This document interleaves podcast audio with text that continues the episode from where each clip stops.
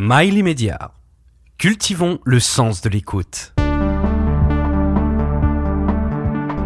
Pourquoi une émission présentée par Frédéric Taddy Nina Métayer, euh, imaginez que vous soyez devant quelqu'un qui ne saurait pas que vous avez été élu euh, deux années de suite euh, meilleur, euh, non, chef pâtissière de l'année, Oui. qui ne saurait pas que vous êtes à la tête de la première euh, pâtisserie 100% digitale, euh, délicatisserie. euh, donc quelqu'un qui ne vous connaît pas, vous conseilleriez quel gâteau pour, euh, pour faire connaissance? Alors, euh, ça dépend à quelle heure de la journée il Ah est. oui Parce que je conseillerais pas du tout le même gâteau au petit déjeuner, à 10h, à midi, à 14h, 16h ou 20h. Euh, je pense qu'en fait, le, le, le gâteau, le dessert et le moment sucré, c'est un moment. C'est plus vivre un moment. Donc, euh, le matin, le petit déjeuner, alors, un bon croissant, une bonne brioche, en tout cas un bon beurre. Mhm. Après, au déjeuner, je conseillerais plutôt une bonne tarte tatin gourmande, avec un bon caramel et la crème fraîche. Euh, au goûter, ah, bah, euh, eh bien, je dirais. Alors là, c'est compliqué. Soit on aime bien les goûter un peu euh, euh, gourmands, donc on est plutôt sur du flan, ou alors gourmet, et là on passe. Là, on peut s'amuser. Là, on est sur, sur des petits gâteaux légers de saison, avec, euh, avec des mousses légères euh, aux eaux florales, pourquoi pas. Un, des fruits cuisinés. Donc, en fonction de la saison, on peut être sur de la figue, on peut être sur de la mirabelle caramélisée au beurre, euh, avec une bonne pâte sablée bien cuite. On a le goût de beurre et de biscuit. Et puis après, pour dîner, bah, on, va s'amuser à faire un joli dessert assiette avec une, une, quenelle de, de sorbet au fromage blanc assaisonné avec un peu de citron vert et, et puis un, un, un- un petit fruit euh, chaud et, euh, et juste rôti. Voilà en légèreté avec une petite tuile craquante. Vous êtes euh, trois sœurs euh, avec la même passion pour les fourneaux. hein, Pandora, elle est chef du restaurant Kitchen Terre à Paris, je crois. Paloma, la plus jeune, est sous-chef chez Cépage à Londres. Alors maintenant, elle nous a rejoints. ah, ça y est. Ça y est, elle Mais- est avec nous. Mais je me disais, vos parents n'étaient pas de la partie. Comment se fait-il que les trois filles ont toutes la même, euh, Alors, la même euh, ambition Donc, mes Même parents si sont quand même des grands gourmands. Mhm. Euh, ils ont été critiques culinaires à un moment dans leur, euh, dans leur jeunesse. Euh, pour le petit futé, et donc ils, ils sont amateurs de, bon, de bonne bouffe, de bons restaurants, ils ont toujours beaucoup cuisiné, et en fait la nourriture est vraiment au centre de l'attention chez nous. Les repas sont les moments les plus importants, les, bonnes, euh, les bons produits sont quelque chose qui, qui, qui est essentiel, et tout est centré autour de la nourriture chez nous. Et pourquoi vous la pâtisserie? Vos sœurs sont allées vers la restauration. Alors moi, c'est un peu, euh, moi, c'est les rencontres des gens. En fait, c'est un peu un hasard parce qu'au départ, ça devait pas du tout euh, être mon métier, je pense. Et je suis partie en Australie, non, je suis partie au Mexique quand j'avais 16 ans pendant un an. Euh, en famille d'accueil où j'ai vécu vraiment une expérience incroyable. Euh, j'ai vécu ma, voilà, la meilleure année de ma vie, je pense, à ce moment-là. Et puis, euh, je voulais vivre là-bas. Je suis tombée amoureuse de ce pays, amoureuse des gens là-bas. Et mon, mon but, c'est d'habiter là-bas. Et je me A suis priori, dit, on se dit qu'on va faire du trafic de cocaïne dans ces cas-là. Voilà. Pas de la pâtisserie, si on veut. Bah, je me suis dit du pain, ça pouvait être pas mal. en fait, on me demandait toujours si je savais faire du pain. Et je me suis dit, bah pourquoi pas, après tout, peut-être qu'il faudrait que j'apprenne à faire du pain, ça me permettrait d'habiter là-bas. Et je suis rentrée en France et euh, j'ai dit à mes parents, bah je vais être boulangère. Et j'ai de la chance d'avoir des parents qui sont très ouverts d'esprit parce que il y a. Il y a, c'était quoi, il y a 16 ou 17 ans, je leur ai dit, je vais être boulangère. J'étais en cursus général euh, et euh, beaucoup de parents auraient dit non. Et en fait, eux, ils m'ont dit, bah oui, carrément, vas-y, passe ton bac quand même, mais euh, après ton bac, il n'y a pas de problème, tu peux devenir boulangère. C'est drôle parce qu'autrefois, c'était quand on voulait être acteur ou actrice que ça posait des problèmes aux parents. Maintenant, c'est quand on veut être boulangère, en fait. bah ouais, c'était assez, euh, c'était compliqué pour, euh, pour tout mon entourage à ce moment-là, euh, même pour mes professeurs, etc. Quand je leur ai dit que je voulais faire de la boulangerie, c'était un peu un, un métier sous, euh, oui. sous-estimé, euh, sous-évalué, etc. Et surtout pour une nana dans ces métiers-là, c'était pas ce qui était conseillé. Ce que vous aimiez dans la boulangerie, c'était l'idée de pétrir le pain. C'était pas d'être derrière la caisse et de vendre euh, les Oui. croissants. Évidemment. Bien sûr. Et euh, évidemment, et c'était ça qui était le plus compliqué parce qu'en fait, j'ai fait, je pense, je suis allée demander à, à 20 ou 25 boulangeries avant d'avoir avant d'être prise dans, dans une boulangerie. Et, en- et en fait, finalement, le- la vie est bien faite parce que j'étais prise dans la meilleure boulangerie, selon moi, à La Rochelle, Paya. Mais qui était extrêmement loin de chez moi, donc c'était pas la première que, que j'avais choisie parce que tous les matins à 2 heures du matin, euh, bah, à vélo, la nuit, etc., quand c'est un peu loin, ça, c'est pas la même chose. Oui, parce qu'il faut savoir que quand on est boulanger, on se lève à 2 heures, on se met à travailler à 3 heures pour que les gens du, aient du pain le matin quand ils se lèvent. Exactement. Et, et on a fait des progrès technologiquement quand même. C'est plus aussi dur que ça l'était. Oui, c'est sûr, mais mine de rien, il faut quand même se lever tôt. Après, euh, en général, les boulangers ou même les pâtissiers, nous, on aime bien. Donc, euh, on, voilà, c'est pas, c'est pas une. Finalement, vous êtes devenue pâtissière, pas boulangère. Euh, l'art, l'art du sucre, c'est très différent de l'art du salé. On peut être une excellente pâtissière et être une euh, cuisinière exécrable et vice-versa, non? Ah bah bien sûr, voilà, c'est, c'est des métiers ex- très très différents. Mais après, je trouve que quand même, il y a beaucoup de choses à s'inspirer les uns des autres. Après, moi, par exemple, les légumes, ça va me paraître beaucoup plus simple à cuisiner euh, parce que ça va se rapprocher des fruits. Donc en fait, une cuisson de fruits va se rapprocher d'une cuisson de légumes, mais si on me demande de dépecer un morceau de viande ou un, monsieur- un morceau de poisson, évidemment, je n'ai aucune compétence là-dedans. Je fais appel à mes sœurs, à des gens qui ont des compétences. Mais on dit même que toute la pâtisserie repose sur le dosage. Oui. Il faut être très précis. la précision. La pâtisserie, c'est la précision. Et c'est l'anticipation. Parce que quand on fait un gâteau, on mélange plein d'ingrédients très simples ensemble, mais avant la fin du gâteau, on ne saura pas s'il est bon. Alors, c'est un peu grossi ce que je dis, parce que on peut quand même cuisiner de la pâtisserie avec, euh, voilà, quand on fait de la cuisson de fruits, quand on fait des caramels, on le voit au fur et à mesure, on peut goûter, il y a des infusions. Mais si on prend un gâteau, un entremets, un entremets qu'on va glacer avec un glaçage, qu'on va finir de décorer, bah, ça prend longtemps au froid, il y a des cuissons qui sont longues, et avant d'assembler tout ça, on ne sait pas le goût que ça va avoir. On peut l'imaginer, mais on ne sait pas. Contrairement à de la cuisine où tout va être beaucoup plus dans l'instant, où on va être euh, dans la viande, on la cuisson, on la sent, on la voit, il va y avoir déjà des choses qui vont se passer, on peut goûter une sauce au fur et à mesure. Et en pâtisserie, il faut attendre. Et on attend longtemps? On attend patiemment ou on attend anxieusement? Bah ça justement, en fait, je pense que... hum, Alors ce qui est rigolo, c'est que moi j'ai commencé euh, la pâtisserie alors que c'est un métier au départ qui m'allait pas du tout parce que j'étais ni minutieuse ni patiente. Euh, moi j'étais une bonne boulangère, euh, un peu bourrine, hein. on, pétrit du pain, euh, on y va, on enfourne, on défourne, j'aimais bien les sacs de farine très lourds, enfin j'aimais bien. Et, et puis la minutie, voilà, on n'est pas dans la minutie forcément avec le pain non plus. Et là j'arrive en pâtisserie et, et en fait... on me dit, ah, toi, t'es vraiment une boulangère. hein. Ça se voit. hein. Et en fait, ça a contrebalancé ça. Je pense que je me suis mise dans la pâtisserie justement parce que je sais que c'était mes gros défauts et que j'avais envie de battre, euh, de combattre un peu ces défauts et la patience. euh, bah, ça fait partie d'un. J'ai pas de patience. Et donc, la pâtisserie m'apprend tous les jours la patience. L'avantage de la pâtisserie, c'est qu'on donne pas des animaux à manger euh, à ses clients, Oui. donc on est moins critiqué. L'inconvénient, c'est le sucre. Parce que le sucre, c'est quand même l'enfer du sucre. Tout à fait. Alors ça, c'est une grosse question que, que j'aborde souvent. Euh, alors, le sucre, avec excès, c'est pas bon. Euh, voilà. Et en manger trop, c'est pas bon. Ça, je vais pas vous dire que c'est bon. Le gras, si on en mange trop, c'est pas bon. On a besoin de tout pour vivre.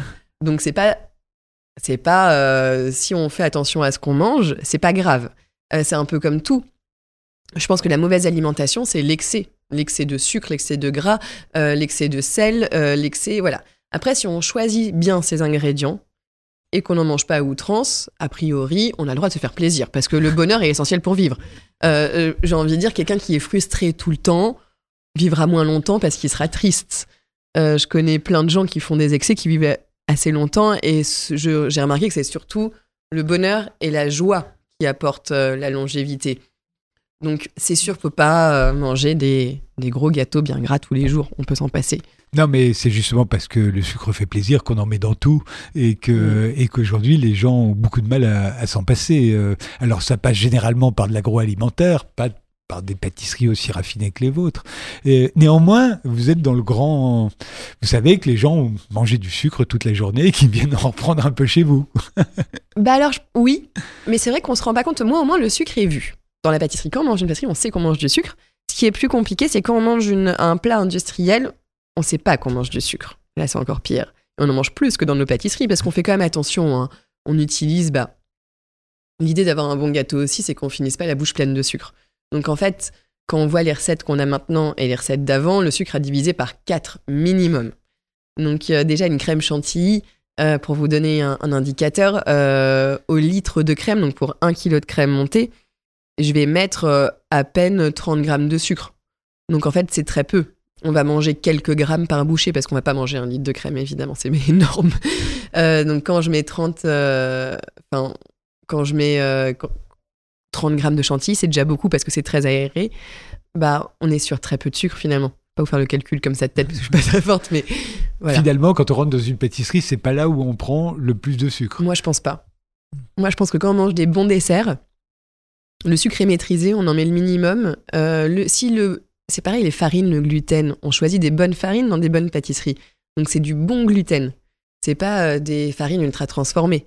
Euh, toutes les matières grasses qu'on va utiliser, alors ça va être de la crème entière, on va pas prendre de la léger, mais on n'a pas d'additif. Ça reste de la crème, c'est entier, on n'en met pas beaucoup, on la travaille bien. Et en fait, quand on travaille bien un produit, bah on va on va pas avoir besoin de rajouter trop de choses parce que le produit lui-même on l'a on l'a respecté. Et une bonne crème qui est montée elle va pas paraître grasse. On n'a pas fait ressortir le gras. Elle va venir euh, en fait l'émulsion donc le mélange entre l'eau et le gras doit se faire pour avoir quelque chose de fondant en bouche. L'émulsion c'est vraiment tout ce qui tout ce qui fait qu'un gâteau est bon et que le gras est bon comme une mayonnaise. Parce qu'on le sent pas vraiment. Donc nous on est en pâtisserie aussi, des- on est là pour cacher un peu tout le sucre et le gras, mais on n'a pas besoin d'en mettre beaucoup. Euh, on, on- on a besoin de bien le travailler, voilà, juste un bon fruit. Des choses simples sont extrêmement bonnes, simplement. Beaucoup de- d'enfants euh, sont élevés avec des biscuits euh, achetés dans les supermarchés. J'imagine que c'était votre cas aussi quand Oui. vous étiez enfant. Quand vous les mangez aujourd'hui, ces biscuits, ça vous paraît horrible? C'est très très mauvais au goût pour vous? Alors, beaucoup d'entre eux me rappellent des souvenirs d'enfance, malheureusement. Donc il y en a certains que j'aime de temps en temps. Euh, mais c'est uniquement émotionnellement, si vraiment je réfléchis au goût que ça a, C'est vraiment mauvais. bah c'est extrêmement sucré. Ouais. En fait, il y a que du sucre euh, et, je, et du chocolat de mauvaise qualité en général. Donc, je trouve ça horrible en fait qu'on ait été élevé à du chocolat de mauvaise qualité et du sucre euh, comme ça. Donc, euh, ce serait mentir de vous dire que je les aime pas du tout, parce qu'en fait, c'est mon souvenir d'enfance, c'est en fait mon bah euh, mon histoire gustative. Euh, mais c'est vrai que euh, voilà, j'évite d'en donner aux miens en tout cas. Ils mangeront sûrement dans la cour de récré avec leurs amis. Je n'empêcherai pas, mais on évite. Vous parlez du Mexique, mais vous parlez pas de l'Australie. Vous avez fait un stage en Australie. Je me dis, qu'est-ce qu'une boulangère pâtissière euh, avec quelques ambitions peut bien aller chercher en Australie? Ah bah alors En matière justement- gustative, c'est une catastrophe, l'Australie. Melbourne, euh, je crois que vous étiez, j'y suis allé aussi. C'est très difficile de manger quelque chose d'agréable à Melbourne. C'est ce qui m'a un peu fait arrêter de faire du pain. non, en fait, euh, je suis partie en Australie dans le but d'ouvrir ma pâtisserie et boulangerie en, au Mexique. Mais je parlais pas anglais. Je parlais espagnol. Donc en fait, je suis partie travailler pour apprendre l'anglais là-bas. Euh, et en fait, j'ai travaillé dans des boulangeries. Et je suis vite Française, arrivée. Oui. et en fait, je suis arrivée à faire de la pizza. C'était rigolo parce que je me suis retrouvée euh, devant des fours à bois euh, à faire des pâtes à pizza et faire de la pizza. Et du coup, en faisant des pizzas, bah, j'ai commencé à faire des desserts parce que je devais tenir euh, bah, la pizzeria en cuisine. Donc, je faisais les pizzas, je faisais la pâte à pizza, j'allumais le four à bois. Alors, moi, j'adore euh, le four à bois, etc. Enfourner, défourner, bah, comme je faisais, comme j'avais appris en, en boulangerie. Et après, je me retrouvais à faire des desserts. Et en fait, là, je me suis dit, ça peut être assez chouette finalement, euh, travailler un eu- peu le sucre. Vous avez eu la révélation de la pâtisserie en Australie en faisant des pizzas. Bah voilà. c'est un ça- parcours original. Bah, j'ai eu la révélation de la boulangerie au Mexique et j'ai eu la révélation de la pâtisserie en Australie. Alors pour une française, c'est pas très commun, mais Quand vous êtes devenu euh, chef, chef pâtissière, c'était à l'hôtel Raphaël, Mm. Oui. un grand hôtel. euh, tout à coup, on se retrouve avec quel type de responsabilité? Euh, Dès l'instant où on est chef pâtissière, on commence à inventer des gâteaux ou il s'agit surtout, et c'est le plus compliqué quand même, de faire tourner une brigade qui fabrique des gâteaux de très haute qualité pour beaucoup de gens en même temps. Ce qui en soi est un challenge déjà, non? Bah, c'est un peu tout ça à la fois. Euh, alors après, moi j'avais de la chance d'avoir une super équipe. À l'époque, il y avait Marion, euh, Luc Bouvier, qui maintenant a ouvert son restaurant dans le sud, euh, qui est incroyable, à Tourette-sur-Loup, avec, avec son mari. Et, puis après, d'avoir aussi des gens qui m'avaient accompagné depuis, bah, mes- depuis le Meurice où j'étais avant. Et puis voilà, une bonne équipe. Et donc j'étais accompagnée par eux, que je savais à qui j'avais confiance, que, que je connaissais bien. Et en fait, quand on passe chef, on a tout de suite beaucoup de responsabilités d'un coup. Et la création. Et en fait, la création, bah, ça s'invente pas, ça s'apprend. Ça s'apprend. Ah, ça s'apprend. Oui. Et c'est là où, où en fait, c'est des heures, c'est des heures de travail. Parce que un- une création, bah, ça se fait pas juste dans la tête, on y pense, on le fait et ça marche. Ça, ça marche pas. Ou alors, en fait, euh, ça va arriver une fois tous les, les 100 desserts. Mais c'est juste un gros coup de bol. Ça marche pas. Il faut faire, il faut faire et refaire et refaire et refaire. Et, et ça, c'est toute la. et mais il faut apprendre. Et donc, euh, mes créations, Raphaël, n'étaient pas du tout celles de maintenant. Et. Entre-temps, d'ailleurs, vous avez été au Café Pouchkine, euh, chef des créations sucrées. Oui, Entre-temps, avant, il y avait eu le, le grand restaurant de Oui. Jean-François Piège, bien sûr. aussi. Mais, euh, mais alors, justement, les créations, comment ça se passe? Comment vous, comment vous avez créé euh, J'en ai vu euh, la galette Notre-Dame, le babka euh, chocolat, euh, noisette ou le choco sarrasin. Euh, c'est tout à coup une association de parfums ou de textures? Alors, c'est déjà un moment. Donc, par exemple, si. Alors, pour la galette, on prend l'exemple de la galette, ça a été. euh, bah, Il y a eu un moment où j'ai réfléchi à cette galette et j'ai eu envie de la créer. Et c'était au moment où Notre-Dame brûlait, en fait. Et, euh, et je trouvais que c'était très symbolique parce que je réfléchissais à la galette des rois, qui est quand même un moment assez symbolique euh, euh, dans l'année. Euh, un moment de partage, etc. Euh, et en fait, je trouvais qu'il y avait cette symbolique qui est, euh, que j'avais envie de partager. Voilà. Et j'ai essayé de me dire comment je peux retranscrire un petit peu ça, ou avec faisant- la en- galette. en faisant carboniser la, la galette des rois. peut-être. Voilà. non, bah, l'idée c'était un peu quand même de, comme c'est un gâteau de partage, un moment un peu quand même c'est la galette des rois, donc il y a quand même une grosse symbolique derrière, et avec euh, avec ce gâteau, voilà. Et, et donc euh, on a commencé à essayer de Donc faire là, vous une êtes parti d'une idée. C'est presque. euh, Oui. Vous aviez le concept avant d'avoir le, avant d'avoir le gâteau. Exactement. Et c'est un bon exemple parce que la création de chaque dessert n'est jamais à la base réfléchie de la même façon. Une babka, ça va être le petit déjeuner, j'ai envie de partager quelque chose de, de gourmand, donc on va travailler sur la brioche, euh, sur la justesse euh, de la garniture, sur la justesse de la cuisson. C'est un gâteau simple. Euh, Et comment on sait que c'est réussi? C'est les autres qui vous le disent ou vous, vous pouvez le, vous pouvez en être sûr par vous-même? On peut jamais en être sûr et ce sera jamais totalement réussi de toute façon. Euh, ça pourra toujours être amélioré et, et à un moment il faut s'arrêter. C'est un mélange de de soi-même là où on s'est fixé son son objectif et des autres quand ils disent ça me plaît. Mais c'est les deux doivent être satisfaits. Être, euh, être une femme, ça vous a posé des problèmes? C'est une question un peu bateau, mais. euh, Oui, mais j'aime bien y répondre. J'aime bien y répondre. Euh, bah alors, ça, ça m'a beaucoup aidé au début. Après, ça m'a posé des problèmes. Et après, ça m'a aidé de nouveau. Euh, moi, j'ai pas mal de, de... Quand j'ai des idées quelque part, elles sont pas ailleurs. Euh, voilà, je suis partie au Mexique à 16 ans. Ensuite, j'ai voulu être boulangère. Donc, j'ai un peu fait tout à, sans écouter les, les problématiques qui pouvaient se poser à moi. Donc en fait, au départ, être une femme, oui, ça m'a posé des problèmes pour avoir un boulot euh, en boulangerie, mais après ça, j'ai finalement euh, trouvé.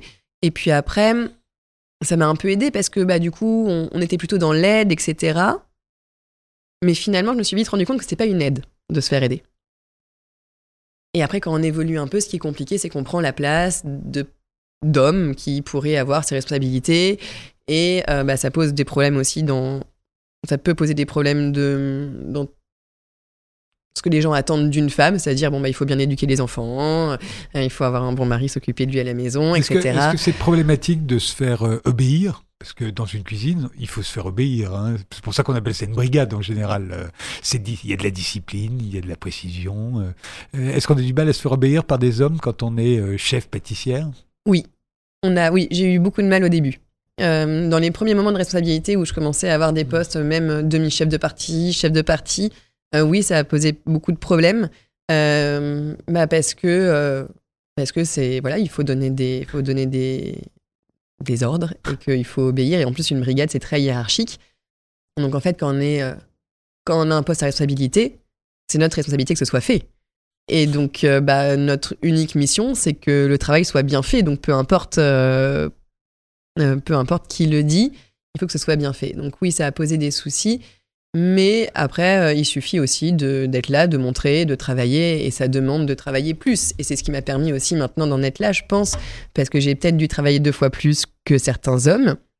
Mais du coup, bah, j'y suis peut-être euh, arrivée un peu plus vite. Euh, ça, c'est la force de travail, je pense. Aujourd'hui, vous êtes indépendante euh, avec des délicatisserie, donc pâtisserie 100% digitale. On commande sur Internet, on est livré, est-ce que vous auriez fait la même chose si vous, aviez été un homme, vous pensez? Non, je pense que rien n'aurait été pareil. Et parce qu'en fait, euh, peut-être que euh, moi, ça me challenge encore plus quand on me dit que je peux pas y arriver. Donc, tout ce que, tout ce que, quand on me dit tu peux pas le faire, je suis un peu têtu, bah j'y vais. Euh, voilà. Donc, c'est sûr que si on m'avait pas dit toutes les, tous les deux jours tu peux pas y arriver, bah je serais sûrement pas là le fait que vous ayez des enfants aussi, c'est pas aussi ce qui vous a fait partir euh, des restaurants où il n'y a pas d'horaire, euh, où d'ailleurs on a du mal à recruter parce qu'il n'y a pas d'horaire Alors, euh, je suis pas sûre que ça ait été les enfants. Vraiment, évidemment, ça y a participé. Parce que avoir une vie de famille dans, quand on travaille dans un restaurant et avec des horaires de coupure, c'est sûr que c'est pas la même chose, donc ça y a participé. Après, l'indépendance, ça a vraiment été pour moi euh, une, euh, voilà, une envie d'indépendance, en fait, une envie d'être, euh, de travailler pour moi et de faire les choses, d'être à 100% en accord avec mes, avec mes convictions. Vous auriez pu ouvrir une pâtisserie normale, vous auriez été 8 heures par jour. Alors, je suis plus que ça au fourneau, en fait, avec une pâtisserie digitale. Mais on ne sait pas quand. bah, c'est en fait une pâtisserie normale euh, me correspond moins parce que j'aurais fait tous les jours des gâteaux pour remplir une vitrine. Euh, et là, en fait, mes journées sont euh, jamais les mêmes. on a des événements, du coup, on fait énormément d'événementiels. J'ouvre des boulangeries, des pâtisseries à travers le monde en accompagnant des gens. je voyage énormément. je suis en... en fait, on a plutôt un studio de création. Ça, c'est ce qui n'est pas trop vu par le grand public. Euh, parce que c'est souvent de la création sur mesure pour euh, des gens qui, où on signe pas toujours. Et en fait, ça c'est passionnant parce que tous les jours, on a des nouveaux projets qui sont incroyables et qui repoussent nos limites tous les jours. Et en fait, on est dans la création tous les jours. En fait, euh, vous ne répondez pas à la demande individuelle. je voudrais demain une religieuse au chocolat. Ou... On peut le faire. Si, quand même. Oui, sur le site, on a toutes les demandes. En même temps, je me euh, dis, la, pâtisserie, c'est un achat impulsif. Euh, on passe devant une vitrine, on voit une pâtisserie, on en a envie, ou alors on va toujours chez le même pâtissier parce qu'on aime tel. Euh, là, c'est autre chose. Alors, on a la chance, je pense que ça, c'est une grande chance, d'avoir une visibilité qui, qui nous apporte des clients réguliers. Donc, tous les jours, on vend des gâteaux. tous les jours, on a nos commandes à travers le site. Euh, donc on ferme nos commandes à 3 heures du matin parce qu'on commence à travailler à 4.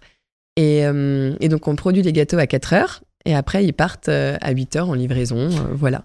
Donc c'est un peu comme quand on ouvre la boutique, sauf que ça part en livraison ou alors ça reste au laboratoire et les gens viennent le chercher directement au laboratoire. et après, on a une relation cliente qui est beaucoup plus presque intime parce qu'on va discuter avec le client quand ils viennent, on va faire visiter les laboratoires, on va faire rencontrer les équipes, on va leur parler un peu plus de, bah, de nos ingrédients, de notre façon de faire. Tout ça pour une religieuse de chocolat, c'est rentable euh, bah, Tous les clients ne demandent pas, mais ça fait plaisir. Je pense que c'est très important parce que ça fait plaisir à nos équipes, ça fait plaisir aux clients. Et on a. Et en fait, bah, je trouve que, et pour l'un et pour l'autre, il y a ce côté humain. Et quand on fait un gâteau, tous ceux qui sont au laboratoire, ils voient rarement les clients d'habitude. Et là, ils sont contents parce qu'ils demandent alors comment vous nous avez connus, euh, qu'est-ce que vous avez déjà mangé? Et après, il y a certaines personnes de mon labo qui adorent aller emmener les gâteaux et qui vont discuter, que ça leur fait très plaisir. Et il y a d'autres personnes un peu plus timides qui vont moins y aller. Mais finalement, les choses se font assez naturellement. Euh. Est-ce que ça vous a permis de changé la conception et même la composition de vos pâtisseries? Complètement.